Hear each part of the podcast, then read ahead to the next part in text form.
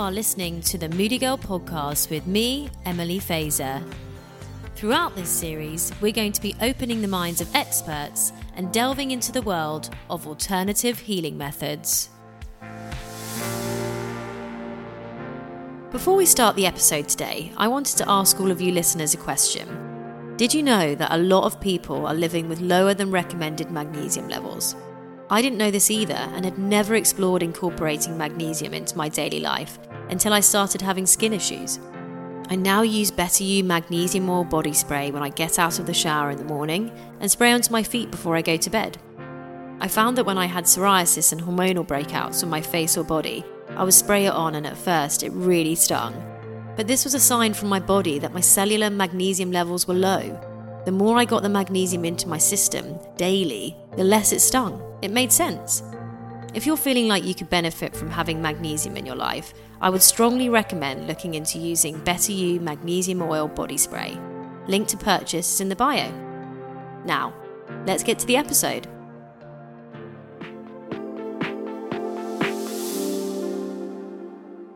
This week, I'm speaking to Zoe Mallett, a certified coach and self help expert, whose approach is based on real talk for real people. As always, if you're listening to the podcast and you haven't already, please do like, share, subscribe, and even give a five star review if you fancy it. It really does help, and I'd be super appreciative. Anyways, another aspect of Zoe's work is she helps businesses to create healthy work cultures, which is a topic I'm personally super interested in, and I'm so excited to delve further into this on today's show. Let's get to it.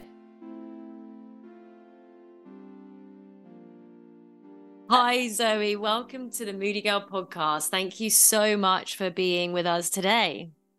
You're welcome. Thanks for having me on. This is actually my first, I know we're in like end of March, this is my first um podcast uh appearance of the year. Yay, 2023. Yay. Big thing. Yeah, exactly.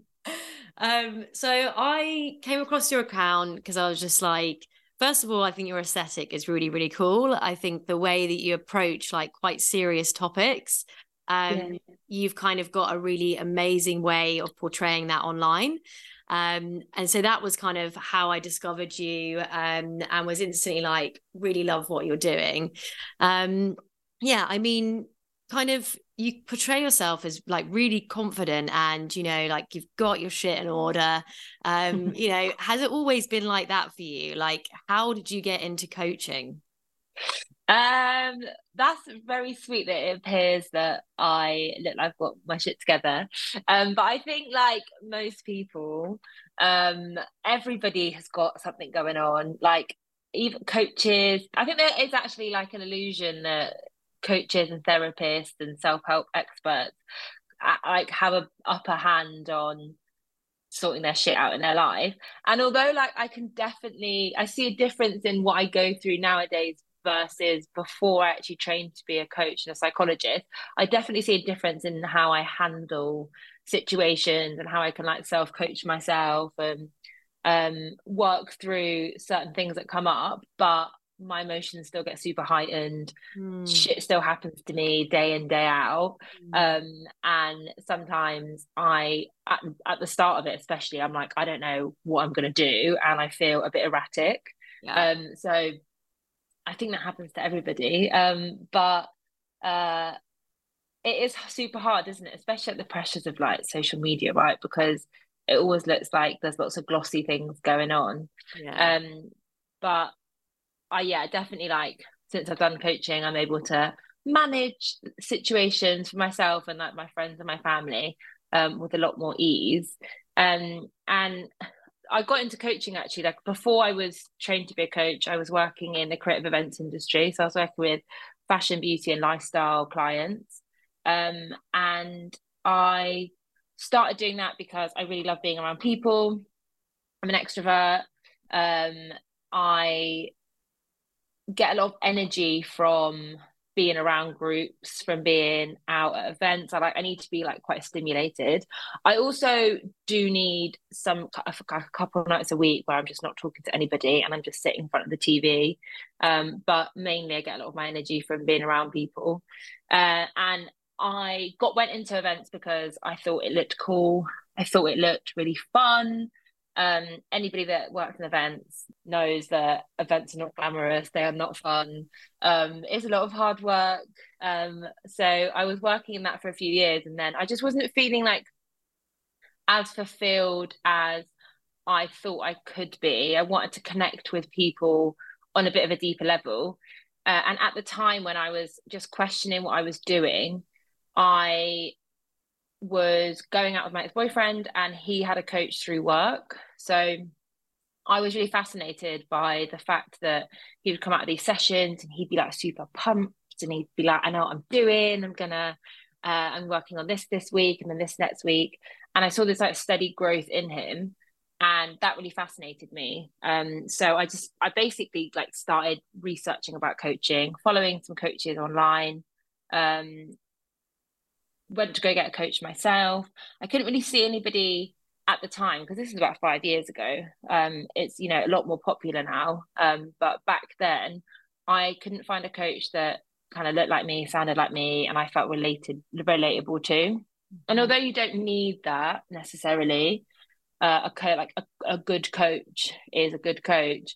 It does really help when the person you're sat and being quite intimate with has had feels some they feel like a sense of they kind of get you. I think that's really important. So i kind of saw a bit of a gap in the market. I went to some training days really loved the training days and i thought and i really was really good at it.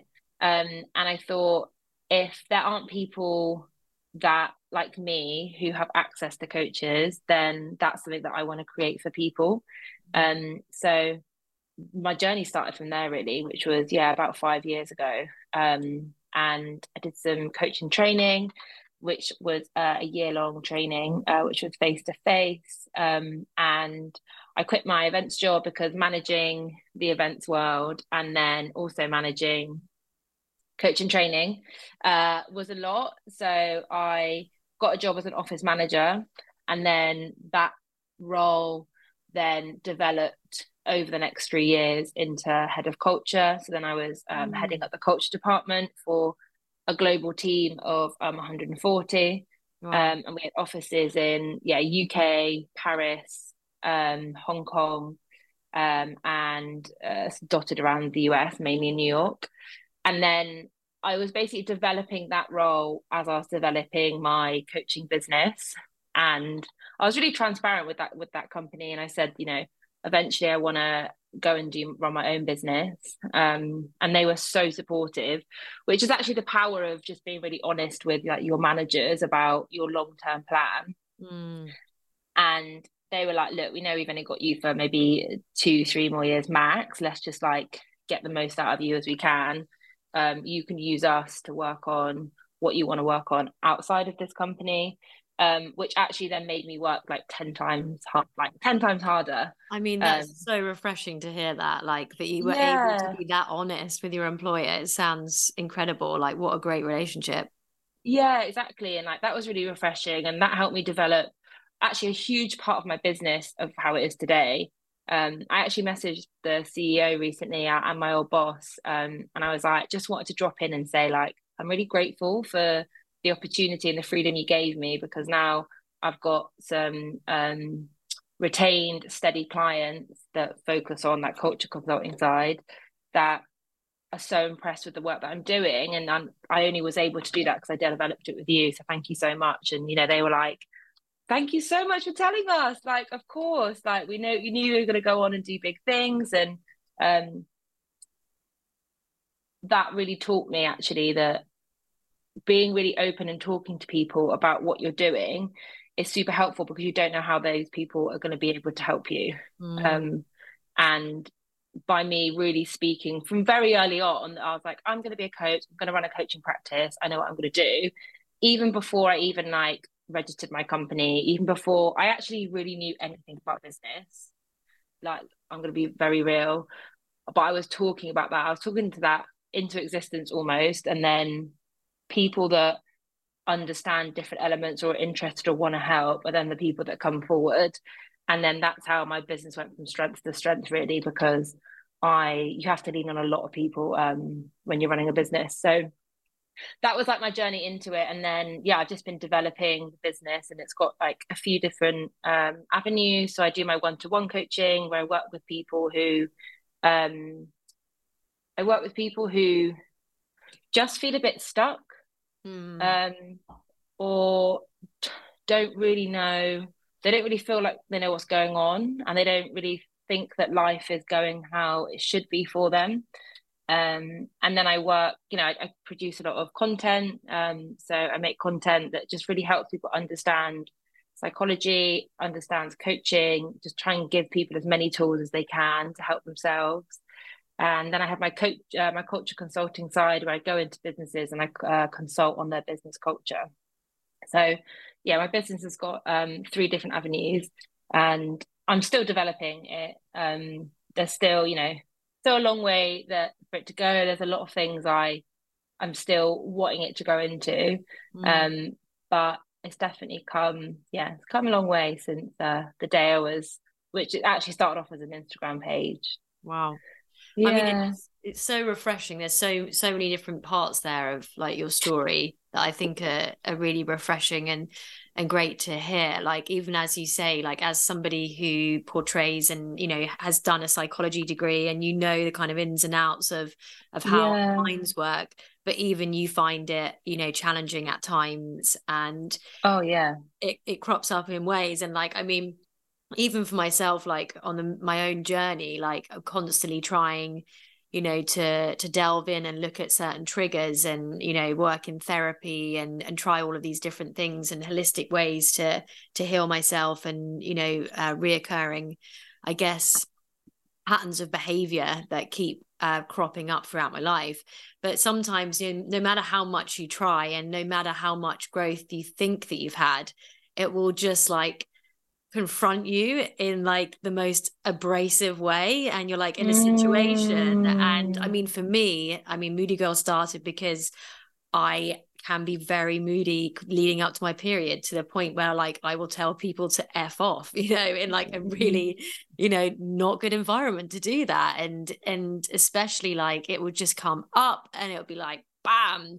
And it feels yeah. like all of that work that you've been doing is just like counteract yeah. it. And so you go through this thing like, no, I have been doing good, but like, oh my god, you know, it's just this cycle sometimes. So I think it's refreshing, and you know, for, especially for, for the audience and for myself as well, to hear that you know we haven't got it figured out all the time. You know, mm, we never do, and and I don't. I honestly don't believe that you that you ever will. Like it's just mm. about getting a bit of a better understanding of how you react and working out what's best for you, which is the best way for you to react in that situation. Yeah. Um, and that sometimes takes people biting their lip, which takes a lot of courage to do sometimes. it takes a lot of work to then think about the routines that you set into place, you know, whether that's deep breaths, whether that's removing yourself from the conversation, whether that's getting vulnerable in the conversation.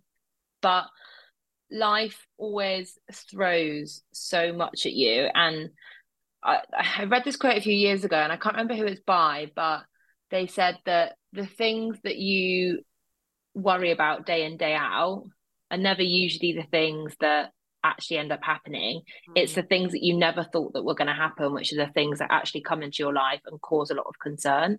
And I think that just shows that we don't know what's going to happen tomorrow. You don't know what's going to happen next week, next year. And as you grow, as you get older, as you're around different people, different things are happening in and out of your life, there are going to be experiences that happen to you that you never even thought of or you didn't even know wasn't was a thing, right? So mm-hmm. it's just knowing that there's beauty in knowing that it's all there's something that's always going to come up um that that feeling is always temporary. Mm-hmm. and it's the same with happiness right? Like when we feel really happy and excited and things are going really well that's actually also temporary. Yeah. Um as is when something isn't going very well and we're feeling really low that's temporary as well because everything constantly changes. Mm. it's just about how you navigate when that happens. And that takes a lot of work and it takes a lot of you know day in day out persevering with that even in those moments when you just want to get into bed and put the, pull the duvet over you and not talk to anybody, you know, there's pleasure in doing that. There's there's greatness in doing that for for some parts, but then that you can't you can't live your life like that, right? You have to be able to, you know, you're you're put on this earth. You want to try and experience it and and live the best life that you can. So it means that you have to put some of these routines into place.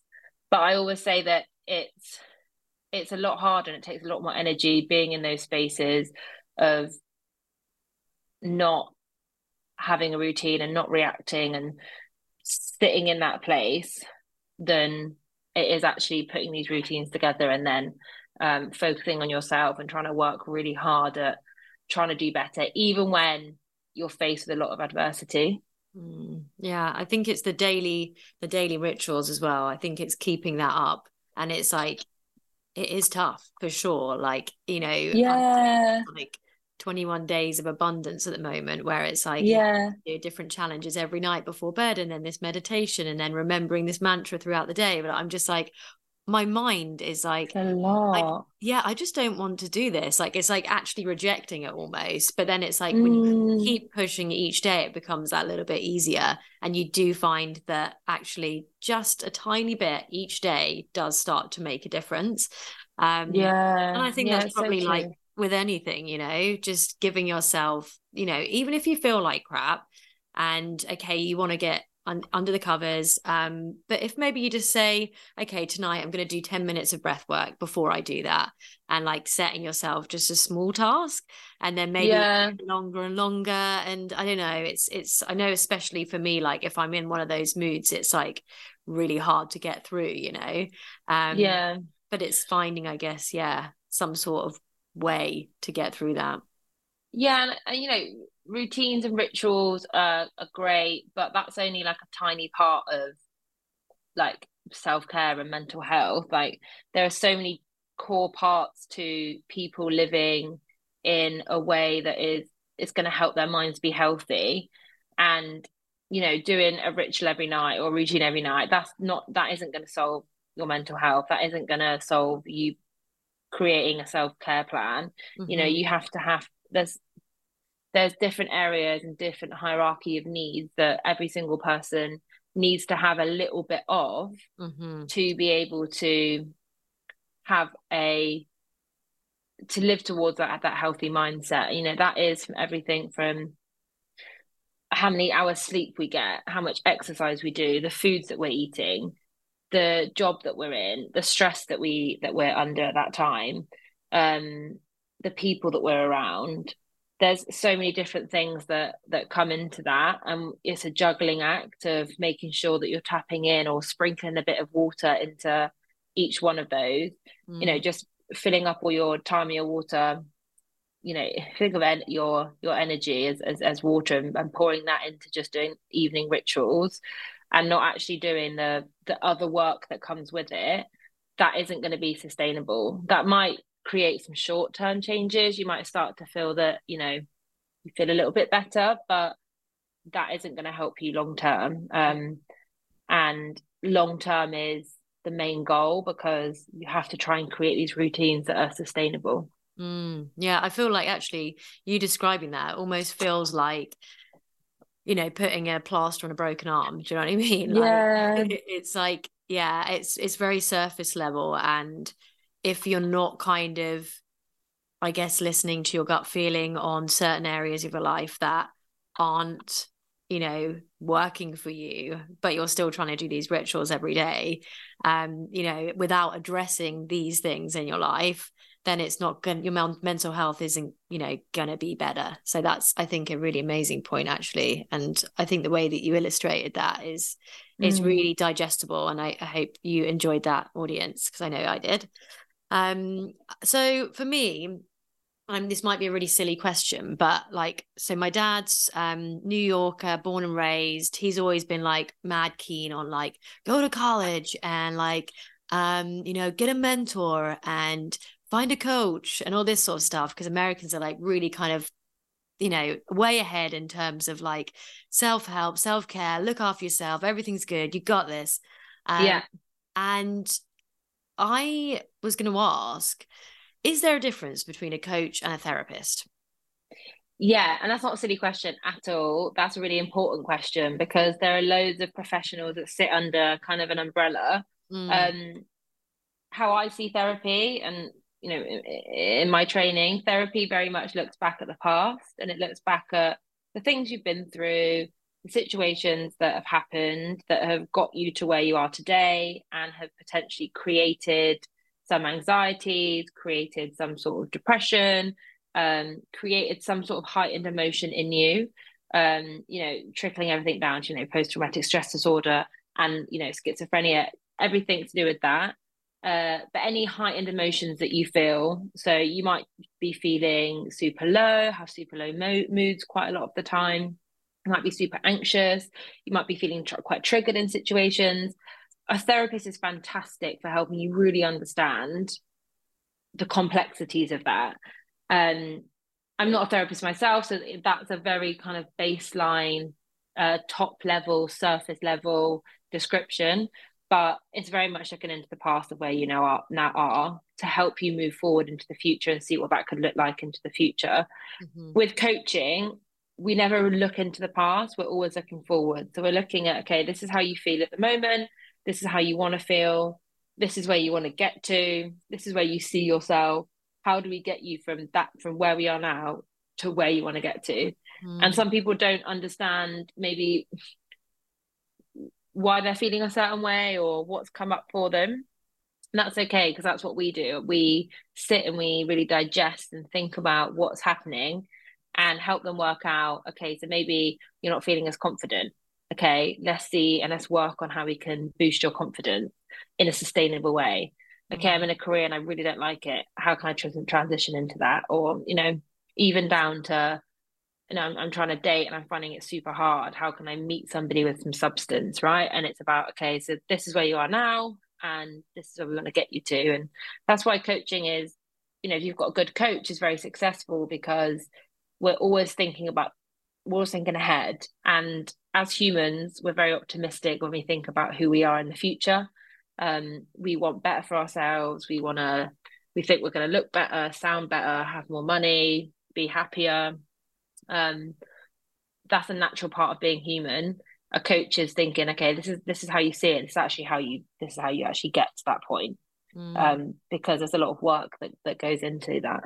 Yeah, I think that's yeah, that's really cool. And like I mean, because I've owned, I've never had a coach. I've always done, I've done um, therapy with two separate therapists now, um, and it is it's really it is really good um but sometimes i almost feel like a little bit of like an emotional hangover because you're yeah. like revisiting a lot of stuff sometimes and like yeah I'm quite like a naturally forward thinking person in terms of like okay what are my goals how am i going to get there um you know without you know as you say sustainably that's like you know the, the, key word i think in most situations is like how are you going to do it where it's not detrimental to myself and mm. you know mm. people around me um so yeah that's that's a really um amazing description you really summed that up for me so thank you um i wanted to go into more of your work into work culture yeah. So this is something that I'm super fascinated in. Um, 2022 was the year of the great resignation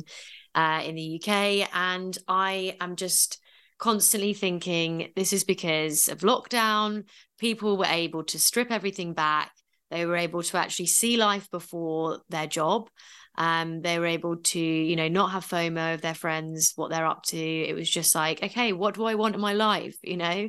Um, yeah. And then all of a sudden it was like, okay, lockdown's over, back to it, back on the grind back in the rat race. And then you know people were just like no i'm not doing this. And i feel like there's more extreme stories coming out now of people like selling their houses you know buying a van doing it up and like just living and driving around random countries and you know finding different ways and alternative ways to live life. And so yeah, yeah.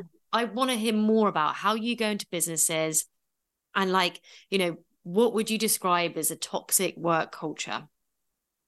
So I would describe uh, a workplace that has a culture that is like negative and and, and as you mentioned uh, toxic mm-hmm. is usually a place where people feel like they can't raise concerns or where they can't speak about the things that are maybe blocking them from doing the job that they're there to do they're if they're in an environment where they feel like they can't offer suggestions they can't bring ideas to the table they can't talk about their feelings uh, or what's going on in their personal lives. Um, they feel like they can't turn up as who they are. They feel like they've almost got to get to a door and either got to try and get through the day or they put on they feel like they have to put on some sort of business work persona because they feel that if they are acting authentically themselves then that's going to be discouraged in the workforce. And you know that's quite like heightened toxicity. So that's where you know there's bullying going on. That's where uh, people aren't able to talk to their managers or leadership aren't don't have any buy-in. Um, you know people being overworked expectations are super high uh, and it isn't comparable to the capacities of people. Um, you know unfair pay that also sits into can feed into a, a negative uh, and toxic work culture and just a place that doesn't understand how important people are to the business. So, you know, I, I, you know, think think of if you think of your favorite brand in the world, um, about your, one of your favorite most successful brands in the world. They're an amazing like that. they're an amazing brand. They've got to where they've got to because of the people that are in that company. Mm. And yeah, there might have been one person or a group of people that thought of the idea initially, but it's the people on the ground day in day out that are the ones producing the work that are the ones that are forming that company putting those ideas out getting things um producing things for that company no matter what it is.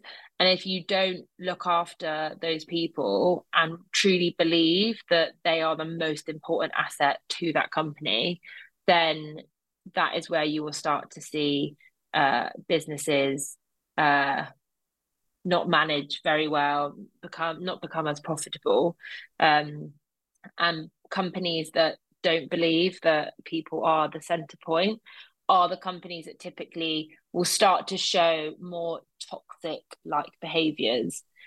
You also have like lowercase toxicity, so you'll have there might be some smaller like smaller bits of toxicness that are happening, and that can be from um, uh, you know having a negative manager or having a manager who micromanages you mm. or you know you never meeting the ceo or seeing the ceo speak or the ceo never kind of communicating that's kind of smaller case um smaller case toxic behaviors uh and if there's enough of them they can start building into that that, that kind of that that capital t uh capital t toxic um that i just mentioned initially Mm, okay. And like when you go into a, a company and yeah. I mean, where do you even start? Like if you go into somewhere and it's just like, holy crap, like there's so much to work on here. Like are yeah. there five or like I don't know, what are like the, the pillars that you say, okay, this is this is like unbalanced or I can see there's huge, you know, issues there. Like how how do you spot that? Do you like have to go into the company and I guess have like surveillance, you know, like the super nanny did back in the day? yeah. Um, so I always start with the people. So I always ask the people how they're feeling. Uh, I I'll send out a, a survey that is a really in depth. You know, I've got about 30, 35 questions in the survey, which really help me understand how people are feeling. That survey is completely anonymous. Um, I don't know who who it's come from. Um, and I analyze all of that data and then I pick out the trends and I say, okay, this is a trend that's happening here. This is the thing that's happening. And then I look at how the business is structured. So, what sorts of things are happening day in, day out. I spend a lot of time in leadership. I understand the leadership roles. So, I'll understand personality types. Uh, and then I'll spend, you know, depending on the size of the company, like I'm working with a company at the moment um, who are there's around 35 of them so i'm able to have a one-to-one conversation with every single person um you know when i when i'm working with larger companies at 140, then that is not as manageable. Mm. Um, but where I can, I will speak to everybody face to face and I'll get a real sense for what they're saying and then what their body language is actually saying. Mm. Um, and it's really useful having a culture consultant, right? Because I'm a, very much a part of their company. I'm an add-on. To, I'm an add-on to their team. I'm there to ultimately help the business grow in profitability. Mm. But my real aim is that I believe that everybody should enjoy the work that they do, no matter what their role is. Mm-hmm. And I think that business, I don't think actually, I believe thoroughly that businesses have a responsibility. If they are forming a company that they want to hire people, they have a responsibility to really look after those people. And that's not just on an individual level helping that business that also then affects society because we need to be trying to grow society. And if you've got a group of people that's a really really great way of you then having a ripple effect on helping society because if you're helping those people supporting those people making those people feel psychologically safe then that's going to then have a ripple effect on the people they you know, uh, communicate with in society, whether that's their friends, their family, strangers, right? So it has a huge ripple effect. Mm. Um, and businesses have a responsibility for that. And also, you know, we, we spend so much time in work. Like, why would you not want to go into work and be able to enjoy it?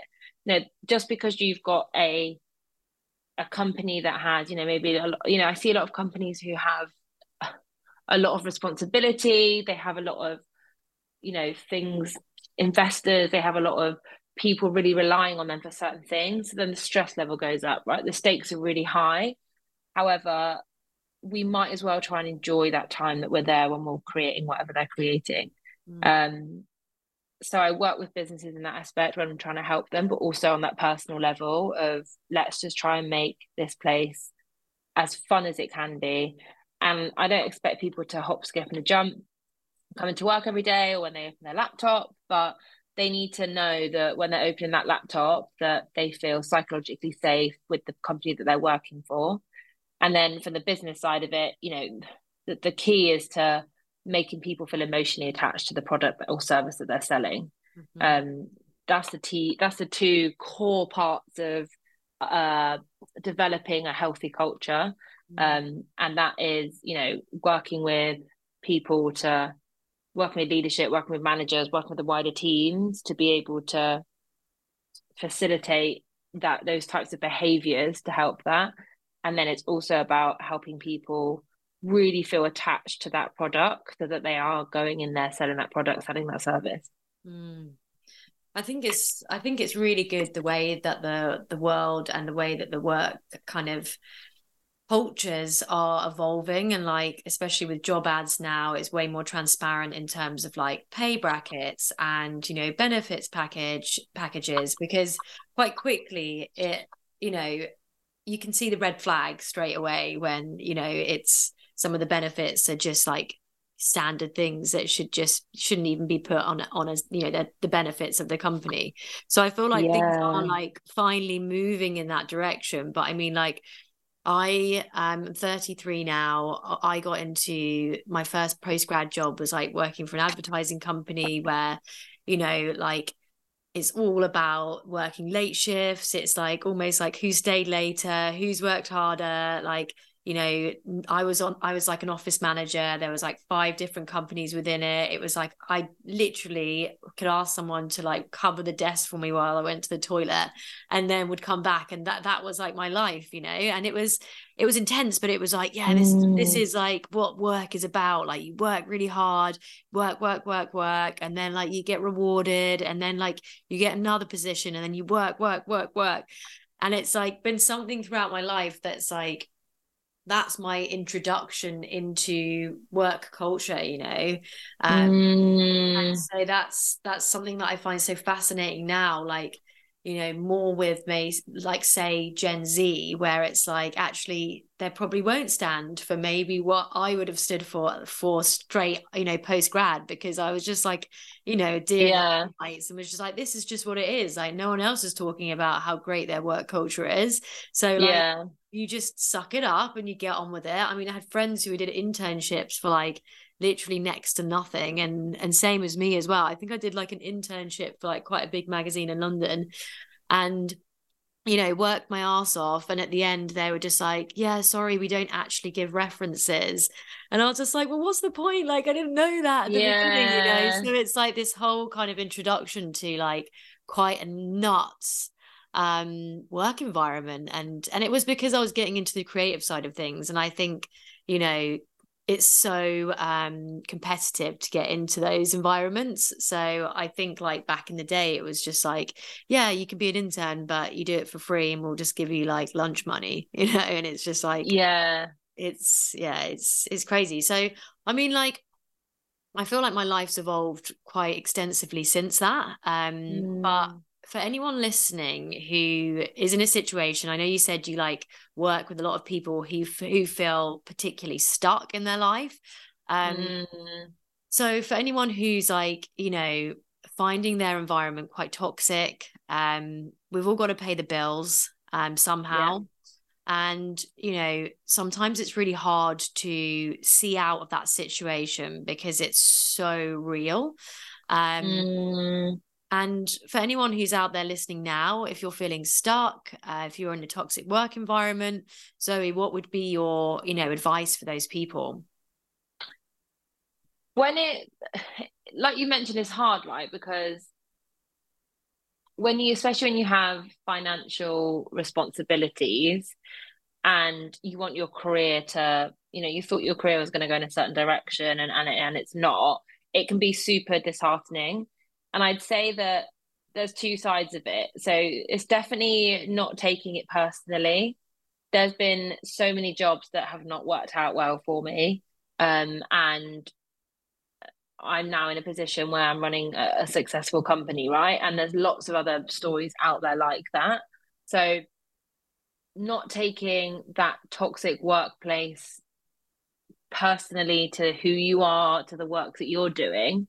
Um, and if you're wanting to get out, it's about just setting up a plan of how that's going to happen and set yourself mini goals. I always, always encourage people to think small. So think in small baby steps because us someone saying, you know, I want to move into and get a new career or move into a new company, that can feel like a huge job, right? But it's about breaking it down and thinking, okay, I want to I want to be out of this company within two months. I don't think I can handle it in for, for much longer, right? So then you're thinking, okay, I've got two months. How many hours per week can I dedicate to finding a new job. Does that mean that I take some holiday to really kickstart it, use the holiday that I'm given, right? What can you be doing each week to move you closer to that goal? Mm. And also speaking to people around you, like the the and I mentioned this at the beginning, but the power of community is crazy. You know, if you want to be in a new space in a new work environment, speak to your friends, tell your friends, you know, I can't handle this work environment anymore. I want to move somewhere new. Where where do you work? What's that like? Do you know anybody that works in recruitment? Do you know anybody that works in X, Y, and Z? Speak to people, even if you're, you know, chatting to people in the coffee shop, right? when they ask you how you doing today? Oh you know I'm trying to find a new job at the moment. Like the power of having that conversation you don't know who that person knows. You don't know who's standing behind you in the queue. You don't know who overheard you talking about that. And bringing that into existence that you want to move it's super hard if you want to stay in that role and you want to change the culture. Like single-handedly trying to change a culture isn't going to happen you need buy-in from every single level it's a big old job if that's mm-hmm. what you want to do mm-hmm. but you know raising those concerns with your manager raising it with people that you feel really trusting of in the company raising it with them if you keep thinking you're hitting a brick wall then that might be the time where you decide that actually even though i love this company or this brand is it worth my mental health is it worth the stress that i feel like i'm under and we have to be really careful around being in traumatic experience having traumatic experiences because trauma and toxicness takes a long time to get over mm. and it takes a lot of work to get out of some of the habits that those companies will put on you mm. or will make you believe that you are. So, a toxic work environment, like when you're in a toxic relationship, it, it can start to make you feel that like you're the problem. And that can take a long time. That can take a lot of work to start making you feel confident and, and you know, own your shit again. So, you have to think about yourself first. Um, but yeah, try and talk to people within the company. If you feel like you're hitting a brick wall, it's okay there this is temp just keep telling yourself it's temporary make sure you've got some somebody to talk to outside of work that you can kind of um, lean on however if you are finding that you're talking about work consistently outside of work and kind of venting a lot then you need to start bringing that back because it's also not fair to vent a day in day out to everybody around you. Find a channel that you can vent on your own. Maybe that's journaling and then having you know one or two people who you really trust that you can then call and speak to. Obviously if you've got professional help that's amazing because they'll be able to help you in a professional way um, and then start setting those goals. You know i've got a goal that i want to be out in three months. Um, what does that look like? Week in week out. Maybe the first two weeks is you looking at your cv maybe the week after that is adding lots of people on linkedin networking on LinkedIn. Um, then the week after, maybe that is you then applying for lots of jobs. The week after that, you're going to leave you're going to leave space and time for you to be interviewing, um, and see how that process goes. Um, and also, you know, if you're able to, there's also power in you know in sorting out your finances at that point and thinking, you know, how much can I save over the next two to three months that if I can't find a job in that time, that it will buy me a bit more time, but I can still maybe hand my notice in. Mm. Um, so just always thinking about your get out plan. I just wanted to talk to you a little bit about Cytoplan, a unique science based supplement company with many years of experience in nutritional science and whose emphasis is on quality of product. My medical herbalist swears by them as they don't use any unnecessary bulking agents before I found out about Cytoplan, I was taking up to eight supplements a day, all with bulking agents in them. It was such a relief to find out Cytoplan products are extremely pure. I now use them daily, and I would recommend them to anyone looking for quality vitamins and supplements. They have a great range for many different health benefits. So if you'd like to find out more, please follow the link in the bio of this episode and check out Cytoplan. You won't regret it. I really, I really like the way that you dissect everything into small chunks. Yeah. Because I like, I'm definitely somebody who looks at the end goal and then freaks out. And it's like, yeah, how am I going to get there? Do you know what I mean? And that's like with so many different way, eh, like parts of life. Um, yeah. You know, and my husband will say to me, I mean, let's just like take it, you know, you're thinking about everything at once here. Let's just try and like reel it back a bit. But the way that you explain that. And i and i do really feel that for anyone who is listening who is in the situation where they might be in a toxic work environment that is so digestible um mm. and so achievable. When you put it like that it's like yeah first week look at the cv second week do the linkedin yeah. you know, adding. And it's like yeah of course i can do that. That's easy you know? Yeah and really break it down and think okay look realistically maybe your job is you know eight till six right yeah. You don't want to then then you've got i don't know hobbies you've got friends you've got partners whatever. Um okay so actually look at your diary and think how much time do i actually realistically have? Okay maybe i've only got two hours on a saturday. Is that going to get me a new job two hours a week for the next two months? Potentially potentially not. What then can i sacrifice over the next month? And maybe i don't do that on that evening or maybe I make sure I don't go out on the Friday night or only go out one night on the weekend so that I can get up really fresh and spend four hours a week. Or, you know, maybe I could fit in two hours on a Tuesday and really think about your own schedule because what often happens is we think, yeah, okay, I'll do one hour on a Monday, one hour on a Tuesday. And after the weekend, I know Mondays, I just want to go home, either go to the gym and not talk to anybody, uh, or go home and watch TV. Yeah. Like, so factor that in yeah. that's okay that maybe on a Monday your energy is really low. So your time probably isn't best spent looking at a job, mm. right? Mm. You don't have to work at 100 hours, 100 miles an hour every single day. You know, pick that Tuesday where you've got a bit more energy or a Wednesday, right? A couple hours on a Saturday and then work out what you can do within those few hours and keep working like that and review it, right? So review it in three weeks' time and look back and think, yeah, I've got loads done. This time's working, or you know, actually, I'm I'm nearly there. Maybe I can get my Tuesday night back, or actually, this is nowhere near enough time. What else can I do? Maybe I need to book in, you know, a, a, a, a week's holiday or something next month so that I actually can just spend the whole week focusing on it. Mm. Yeah, no, I think that's that's amazing. Honestly, thank you for sharing that. Um, You're welcome. So, um, so we spoke about helping others with, you know, a toxic environment. Um, what do you do for yourself? Like, do you have routines um you know that you you stick to day to day like when you're in that situation where you're working in events you kind of knew that that wasn't authentically you know who you wanted to be you wanted to get a bit deeper in terms of you know where you were at and and, and your work um mm. you know how did you make sure that you did that. So did you i know that you said you kind of looked into different studying but and you know there was a lot that went into that of course but in terms of like your daily you know routine and, and making yeah. sure that you were you know doing that reaching that goal essentially. Yeah.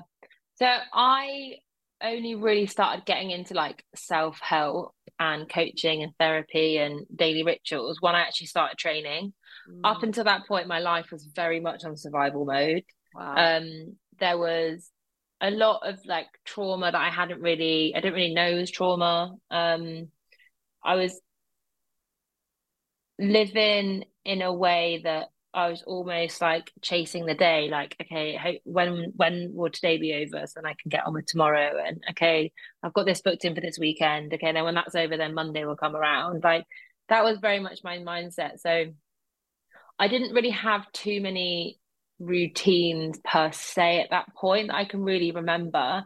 I was also super young, like mm. you know, I I was in my like early mid 20s. I started training to be a coach when um I was like 27, I think, 27, 28. So a lot of the time up until that point, which is most people, you're still trying to work out what the hell is what's happening in life. And yeah. um, you know, like our our prefrontal cortex, which is the part that helps you make decisions, that's your personality, it's your memories, that helps you decide and take control of your emotions. That actually doesn't develop until you're 25. Wow. So it doesn't fully develop to your 25. Um, which means that up until that point, it's super hard for any brain to navigate situations. And we have to make a lot of big decisions up until you're 25. A lot of people are deciding what careers they want. Mm. A lot of mm. people are living with family where there's certain situations that are potentially going on that they can't navigate.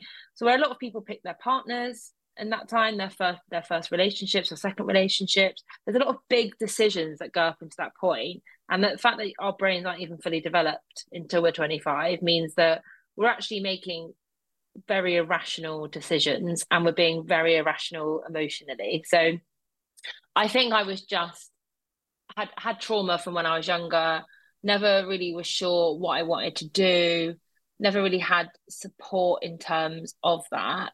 And I was just generally being a 25 year old, uh, uh, you know, early 20s, mid 20s. It wasn't until I was doing my coaching training and then a couple of really big things happened in my life when I was about 26 that really knocked me. Mm. And I remember feeling really shit and thinking this is not normal that I feel this shit. And obviously, normal is you know a very complex word, but it's not typical typical for me to feel this erratic. And I made it my mission from that point onwards to learn as much as I could about self care, about therapy, about psychology, because I genuinely, for myself, did not want to feel ever want to feel that shit again. Mm. And I didn't ever want to feel as not in control as I felt. So my routines have actually really only developed over the last three and a half years. Uh, and they've really taken a while. It, it wasn't that I found one thing and that was me set. Like I really had to try and try again. And I'd say over the last year, I've really started to nail stuff. Mm. Um, and but I'm always developing them. So that's just a bit of a backstory. But my my daily routines have then developed into the gym is one of my like the core things that I do. Um, working out, whether that's you work out at home, sometimes I work out at home, sometimes I go to a gym. That has been one of the biggest things that has really, really helped my mental health. It's helped my mood. Um, I notice when I don't go to the gym, so I, I try and go about three or four times a week, and if I don't go, then I really no- notice my mood dip. So that's been a huge lifestyle change for me because I used to hate the gym. I used to be like, I would never be a gym goer. I find it so boring. Um, but now it's like a huge part of my lifestyle, and so that's a huge thing. Um, I have quite a strict evening routine. So in the week, uh, on the weekends, it's very different. Um, but in the week, I very much try and like wind down for about nine, try and get into bed. I have a candlelit shower. I used to have a bath every night, but mm-hmm. the bath in my new flat isn't very comfortable. So now I have a candlelit shower. That Again, that's me. That's me like adjusting my routine. Um, and I take a, like I take time doing my face routine and then I sit in bed and I read a book, or I'll sit there and I'll just check in on my day. So I ask myself how I am. I'll ask myself how I've been feeling that day. If something annoyed me, if something's made me angry, if something's made me really happy, I just ask myself some questions about that. Mm. Um, I also do a lot of gratitude work in, in that in that time. So I list a few things in my head that I'm grateful for. Mm. So those things have really helped and they're definitely in my daily routine. And like I said, it's not always perfect, right? Like if I stay at my boyfriend's house, then I don't I don't really sit there and catch up on my day, right? Because I'm spending time with him. Um, or if I'm out on the weekend or I'm having a late one and I don't come home and I don't make sure that I do all of that. But I try and do that in the week, um, which has really helped me. And I eat a lot of fruit, which has actually like really changed. Like it's I really notice a difference when I've eat when I've had really healthy food one day, how I feel the next day. Mm. And if I've if I've eaten a lot of if I've ate a lot of fruit, then I feel really good. So now another one of my rituals is getting like at least one fruit pot down me a day. Um so they're my main rituals, but then on like a wider scale, it's around, you know, I have a coach myself because I find it really useful, but I also have to because of my practice. Um, I don't have therapy anymore because I felt like I got to a point where I'd really sorted out a lot of the trauma I'd been in, but I still have her email address, I still have her number. Mm-hmm. And if I am feeling heightened emotions, then I will message her and we'll have like a, a, you know an ad hoc session. Yeah. Um, and keep myself fit. I am always asking myself how I'm feeling, always checking in with myself, and really importantly, I I really I'm very careful about who I like let into my space in my life. Mm. Um, as an extrovert, it's very hard because I'm very used to just being like, yeah, let's do this, we can do this, and spending like time with lots of different people. And although I loved that part of me and very open, I have a lot of friends, really fortunately, there were probably a lot of situations or friends that I'd got myself into that weren't the healthiest. Mm-hmm. And that's something that I've had to learn and I find really hard um, because I'm very much like bring everyone, invite everybody, or speak to anybody. So that's been a, a huge shift for me as well because I have to think, okay, let me just slowly get to know this person mm. and see, you know, not test them, but it's really understanding like, are do our values align? Am I going to want to spend time with that person? Um, am I going to want to absorb their energy? Mm. Um, and that means that you know my circles have got smaller, but it means that you know my my health has, got uh, bigger. Um, and that's a really important thing as well. which is being really careful with who you let into your intimate space anyway. Mm, I couldn't agree more. I mean, like same I'm, I'm still kind of unsure like in certain situations i do feel extroverted but since covid i've kind of seen like a real introverted side of myself which yeah. i'm really kind of like nurturing um, yeah and yeah i mean the older i get the more it's like it is that kind of you know you, you'd hear your parents say it like I can count my friends on one hand, you know, or and you're just like yeah whatever like loser sort of thing. Yeah. Then, like as you get older, you're like oh shit, like actually that is becoming my life and my the people that I want to share my most intimate feelings and you know see the most raw side of who I actually am. Um, mm. you know, and also I found as well, this is something that I talked to one of my best friends about um, you really know the people that don't have your back when things are going well. So like mm. it's all well and good being like, yeah, yeah, okay, you know, you're feeling down. Everyone kind of wants to like be that be that person who makes someone else feel better because it makes them feel good.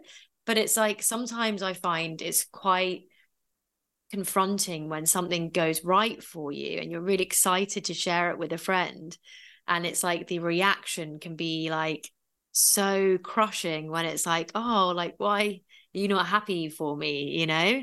And mm. that's all like encouraging, like, yeah, like absolutely, like go out and do something creative. If that's what you want to do, like it might be completely like a huge pipe dream, but go and do it. Like I'm supportive. You're my best friend. Like absolutely. Yeah you know? Yeah. and that's yeah, the, so i feel true. like that's where i'm at now where i'm like i want to be around people that like pick you up when you're feeling creative and inspired but also like when you're down they can be there for you as well. But it's yeah. this kind of feeling that like oh yeah i feel like maybe they're pissed off at me because i'm doing well. And then you start mm. like thinking oh am i portraying myself in a weird way or you know? And so yeah. it's, it's, yeah it's so multifaceted in terms of like you know how you grow with friends and like whether you grow together and whether your like morals are still aligned or whether you are just literally you know at one point they were aligned but then now mm. it's like mm. shit we're really not the same people anymore and that's quite yeah. confronting like the older you get it's just like oh okay right we're we're really not yeah and it's sad right and yeah. I think that it's okay to be sad, it's okay to miss somebody, but it's also okay to actually have to move on and and the beauty of moving on is that then you have more opportunities to meet people that are of similar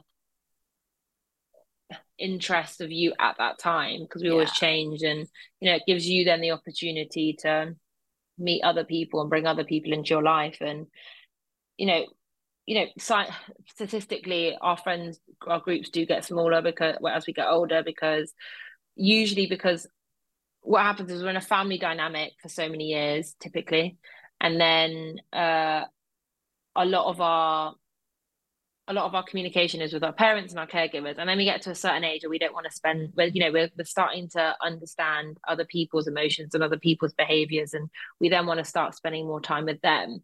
Then we drift away from family and we don't spend as much time with families we have all this extra time to spend with friends. And then typically as people get older people start coupling up and they start forming their own friend their own families.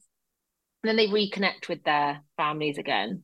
So then there's less time for that that friendship. And there's that that means that people who are not as close there's not enough time there's not enough capacity in this person's life to be keeping up with you um, but it's super important to keep good friends around you and also keep your mind open to meeting new people and bringing new people in your life. And you know my mum's 67 and she met um she met who's now her best friend 3 years ago and they're like they do everything together now and they're very sweet they're very cute together um, and they know they've got each other's backs and they talk all the time and they see each other a couple of times a week and my mum literally met her three years ago so i love that so, yeah so cute. and that's like the and that's the beauty in it right you don't know what sorts of friends you're going to have and you don't know who you're going to meet and what they're going to bring to your life so there's also positives in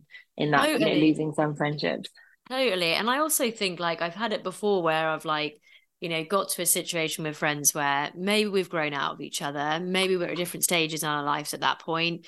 You go on, you live your life, and then all of a sudden it's like, oh, that friend reaches out, or oh, actually something's reminded me of that friend. Let me reach yeah. out. And then it's like actually we're at the same we're at the same place again. And yeah, exactly. fluctuate. And I think, yeah, I never close the door like on friends. Um, and I'm always kind of like feel you know quite positive and I, I, guess like gratitude for the friendships that we once had and hopefully can continue moving forward um but yeah i guess it's just constantly evolving like we as people are constantly evolving and it's unrealistic to expect that you're going to be on the same page with the same group of people for the rest of your life you know mm. everyone's situations are changing on a daily basis whether it's their family whether it's a relationship whether it's their children whether it's their job.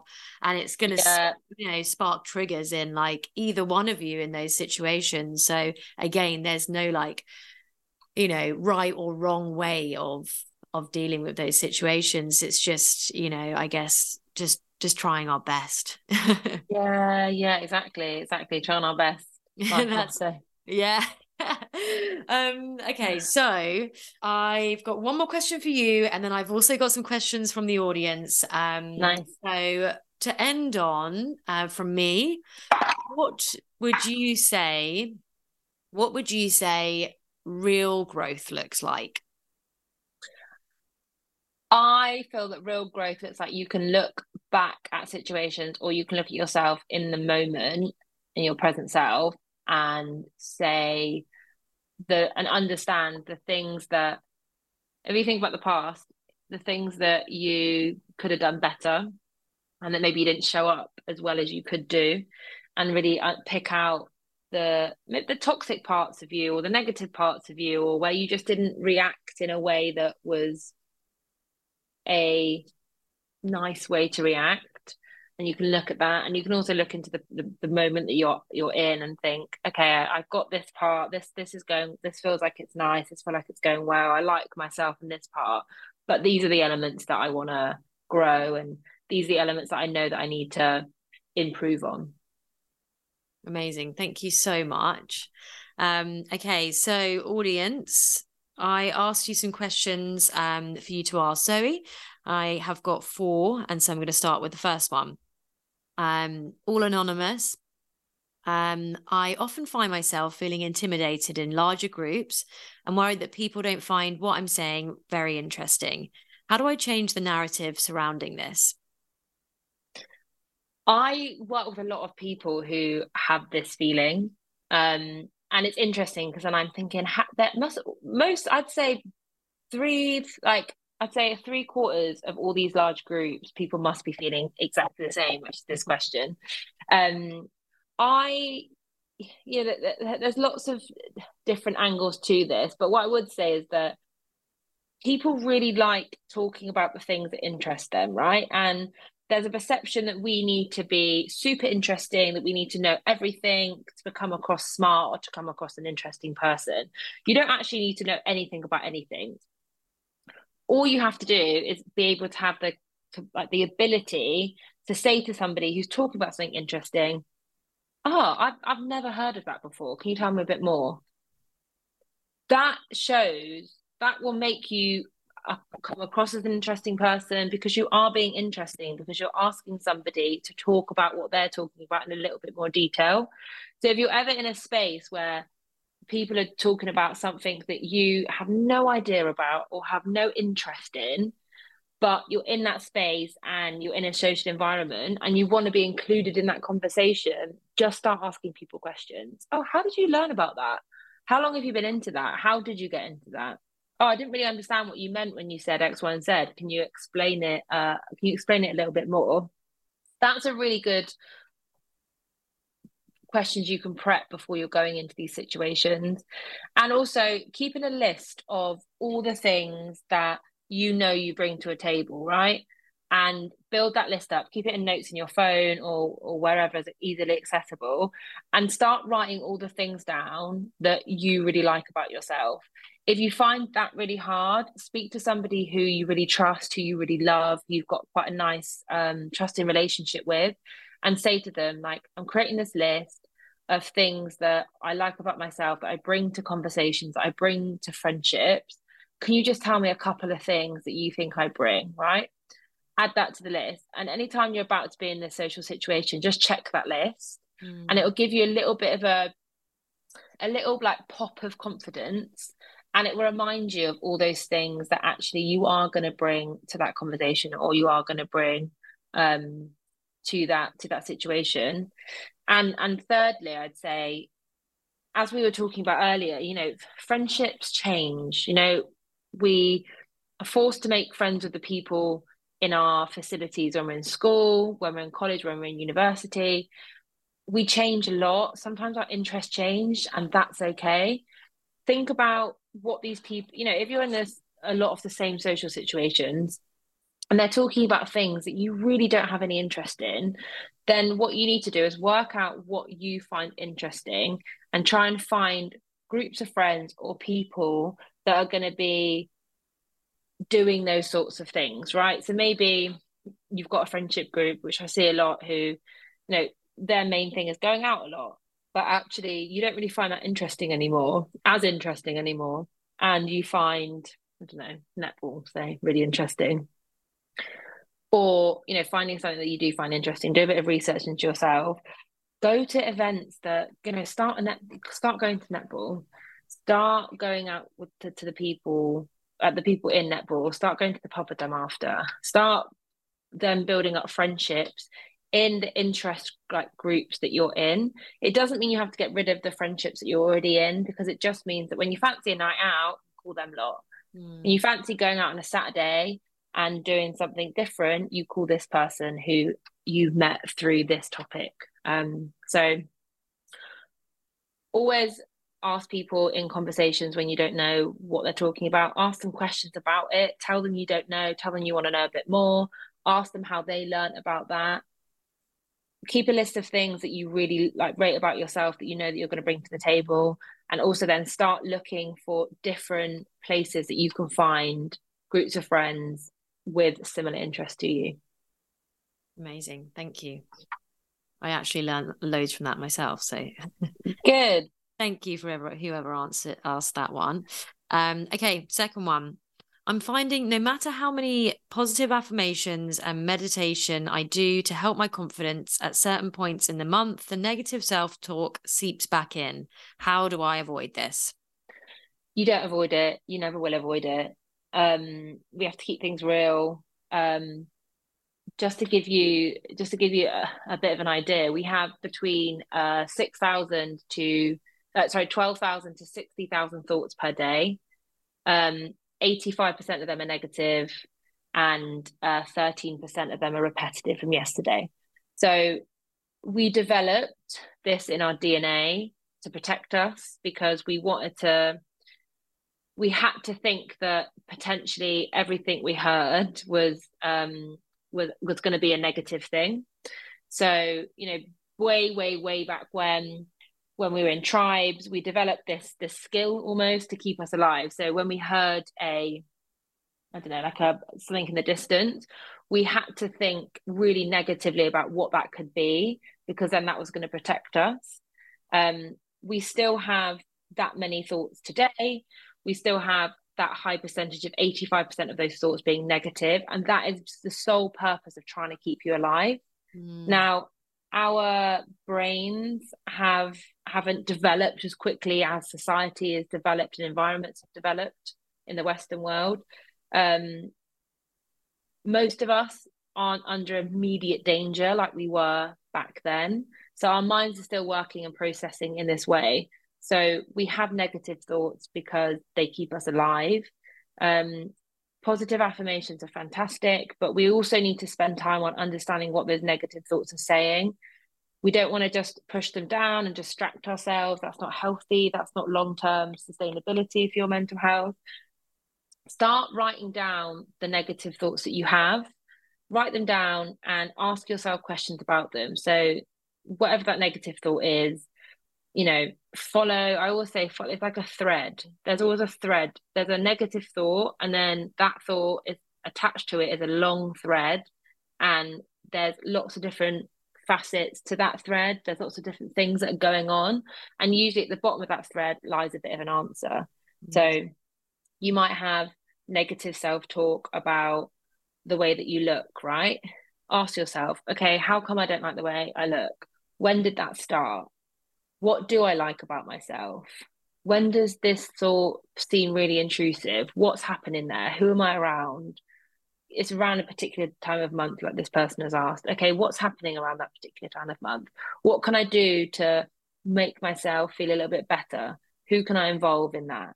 And keep asking yourself, almost self coaching yourself, and just try and explore that negative thought a little bit more because it's just popping up because of fear mm. and it's just popping up because it's scared about something and all you have to do is try and I know it sounds really simple and I know it's very complex but all we're trying to do is understand what those negative thoughts are trying to say and we it's just us and our minds the rest of our lives you can have partners you can have family you can have friends who are going to come in and out of your life but the thing that you're always going to have is your mind.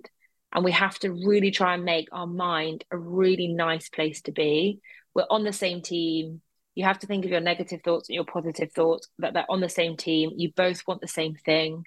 You both want to live an okay life. How do we make sure we make, you know, we, we team those thoughts up? How do we give the negative thoughts a bit more confidence? How do we understand them a little bit more rather than pushing them away? It's really great giving positive thoughts a lot of limelight and you know positive affirmations but we really need to understand where those negative thoughts are coming from because as soon as you start writing them out their power goes away dramatically. And that's when you can start thinking of solutions to those thoughts. Wow that was beautifully answered. Thank you so much. Oh, you're welcome. Um okay next up I want to push myself, but find I am staying in my comfort zone a lot. How do I push these boundaries? Mm. So, our comfort zone feels like it feels like our comfort zone is like this small circle, and then everything else is outside of that. But all you're having to do is basically grow that that comfort zone, right? You're just pushing it a little bit, little bit, day by day, week by week. And what you'll start to do is once you start challenging yourself, like we said earlier, with like the small baby steps. So this is my comfort zone at the moment. In a month's time, I wanna, I don't know, if we I don't know what, you know, obviously this person is um uh, talking about, but if it's about making new friends or, you know, being able to talk to talk to new people, you know, comfort zone at the moment is going to an event and not talking to anybody and sitting on your phone. That's your comfort zone. In a month's time, what would be growth? Okay, so in a month's time, I want to be able to go to an event and not get my phone out at all. That's all you have to focus on for the next month. What does that look like over the next four weeks? How many events am I going to? How can I, in these small baby steps, work up to that point? Maybe that means that you start practicing some questions that you can ask people, or you just practice and get really familiar with just standing on your own and not getting your phone out, right? So maybe you need to just test that out a little bit. Maybe the first event you go to that you do, you try and do that for 20 minutes and not get your phone out. And then the next time, the next week, or the next event you go to, you try and do it for an hour. Then you get to a point where you just don't get your phone out for the whole of the event per se, right? That's the small baby steps I'm talking about. Then you get to that end of that month point and you think, okay, where am I? What have I learned? What can I do now? Okay, then the next month, I want to have smiled at somebody and made eye contact with somebody. Okay, so how can I start over the next few events I'm going to? How can I start to build that up? What does that look like? They're the small baby steps. And then your comfort zone is going to start getting a little bit bigger each and every time. And you don't need to you know within a week go to that event and speak to 10 people and leave with 10 numbers or whatever or you know. Um you just have to think about the next step. Baby little step. Your bigger goal is obviously to be able to talk to people at events. That's okay. That might be a year away but that's okay. Because mm-hmm. you're going to sustainably get to that point. Give yourself patience and as soon as that that comfort zone is just going to start getting bigger and bigger and bigger and bigger and um but it's about you challenging yourself in those really small really small easy wins Amazing. Thank you. Okay, we've got the final question from the audience. What steps can you suggest if you want to change your career, but you don't have the funds to do a course or take a pay cut?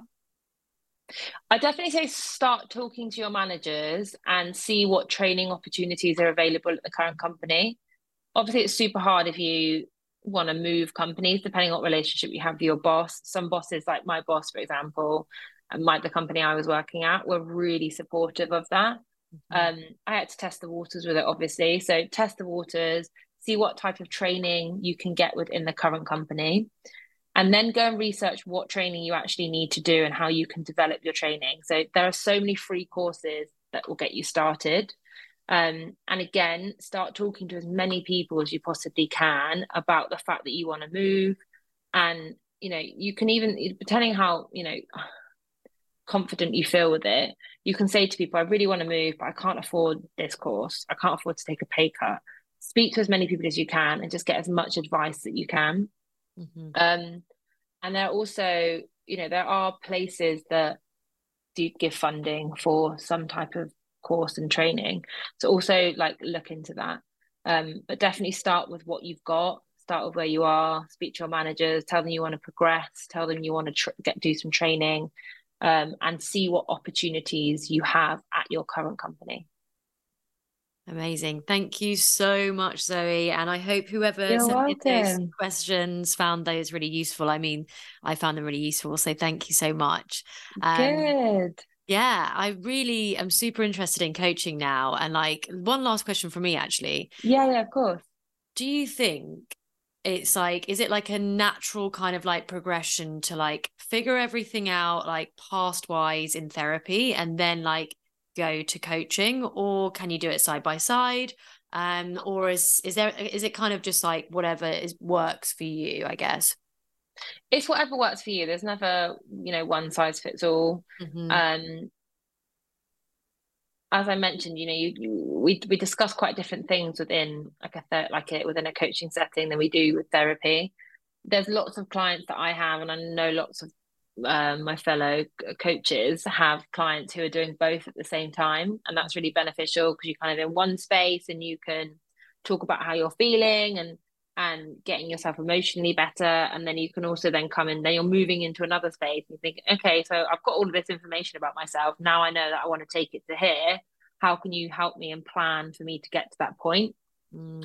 so there's no one size fits all. What i always recommend though is find some coaches you like the look of um, check their credibility because you don't actually legally need to have any coaching training to be a coach, but I highly advise that you speak with somebody who has done some sort of training um, and just book in some some calls with them. So, you know, a lot of coaches like myself, we do free uh, taster sessions book that call in, get the vibe, speak to what that coach could potentially bring you. You can tell them what's going on for you. They can tell you how they, they can support you. And then you can just take it from there. But speak to, you know, speak to a handful of coaches and, and just see which one you just feel a vibe with. Amazing. Um, so what I'm going to do at the end of this, Zoe, I'll put all of your um, social handles, websites. So anyone okay. who's listening, if you'd like to reach out to Zoe and get some coaching or find out more and have a taster session, uh, all of the handles will be in the bio of this episode. So thank you so much for your time this evening. It's been amazing speaking to you, hearing more about your story and just your way of describing I don't know, just you illustrate everything so well. Um, and for me, I feel like I've learned loads. And I really hope if there's anyone out there who feels like they needed this conversation, I really hope it helped you today. Um, so thank you so much, Zoe.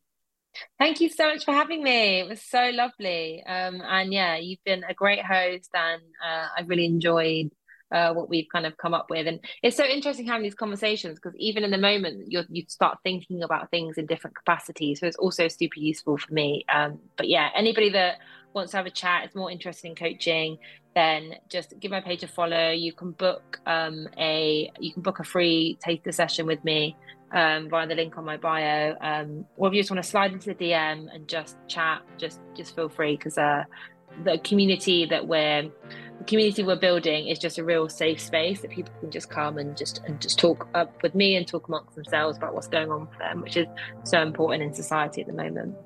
Absolutely, I couldn't agree more. Thank you so yeah. so much. You're Take care welcome. and have a wonderful evening. Thank you. Bye. Bye. Bye.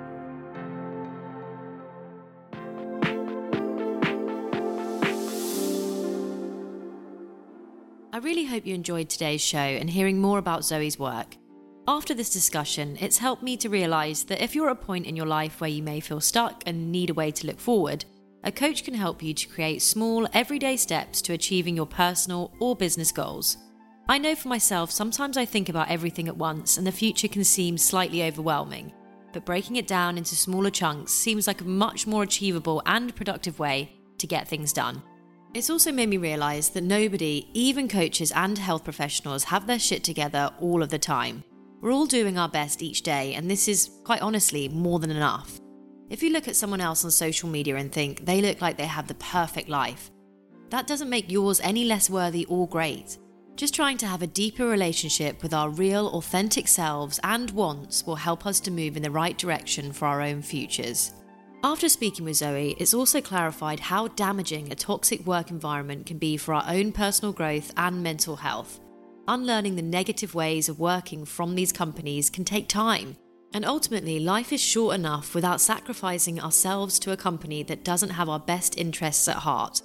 If you relate to any of the traits that Zoe outlined for a toxic work environment and want to speak with her more on your own get out strategy, you can contact her directly on Instagram at Zoe Mallett, which is spelled Z O E M A L L E T or www.zoemallettcoaching.com. As always, you can keep up with what I'm up to at Moody Girl Official. Until next time,